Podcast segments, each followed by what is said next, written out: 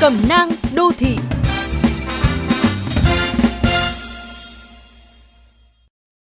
Các bạn thân mến, cuộc sống nhiều biến động khiến cho những lo lắng có xu hướng gia tăng.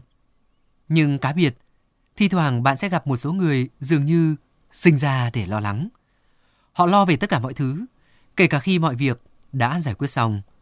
Họ luôn cảm thấy bất an và đôi lúc là lo lắng vu vơ về một điều gì đó mà không thể xác định. Đối với một vài trường hợp, cuộc sống với họ là nỗi lo lắng dài dẳng không bao giờ chấm dứt. Lo khi đang vui, lo khi đã an toàn và lo khi chẳng có gì để lo cả.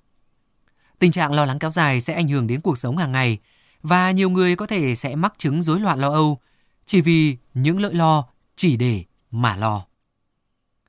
Lo lắng đến từ trí tưởng tượng và mất niềm tin vào thực tế, vào bản thân, tưởng tượng về những khả năng mất mát. Khi nỗi lo ập đến, điều đầu tiên cần làm đó là tự đặt câu hỏi, liệu mình có đang lo lắng quá mức không nhỉ? Khả năng xảy ra điều lo lắng đó sẽ khoảng bao nhiêu phần trăm? Người hay lo cũng không nên tránh nỗi lo lắng của mình, thì thoảng cũng nên chấp nhận nó và hãy chia sẻ điều đó với một người mà bạn tin tưởng.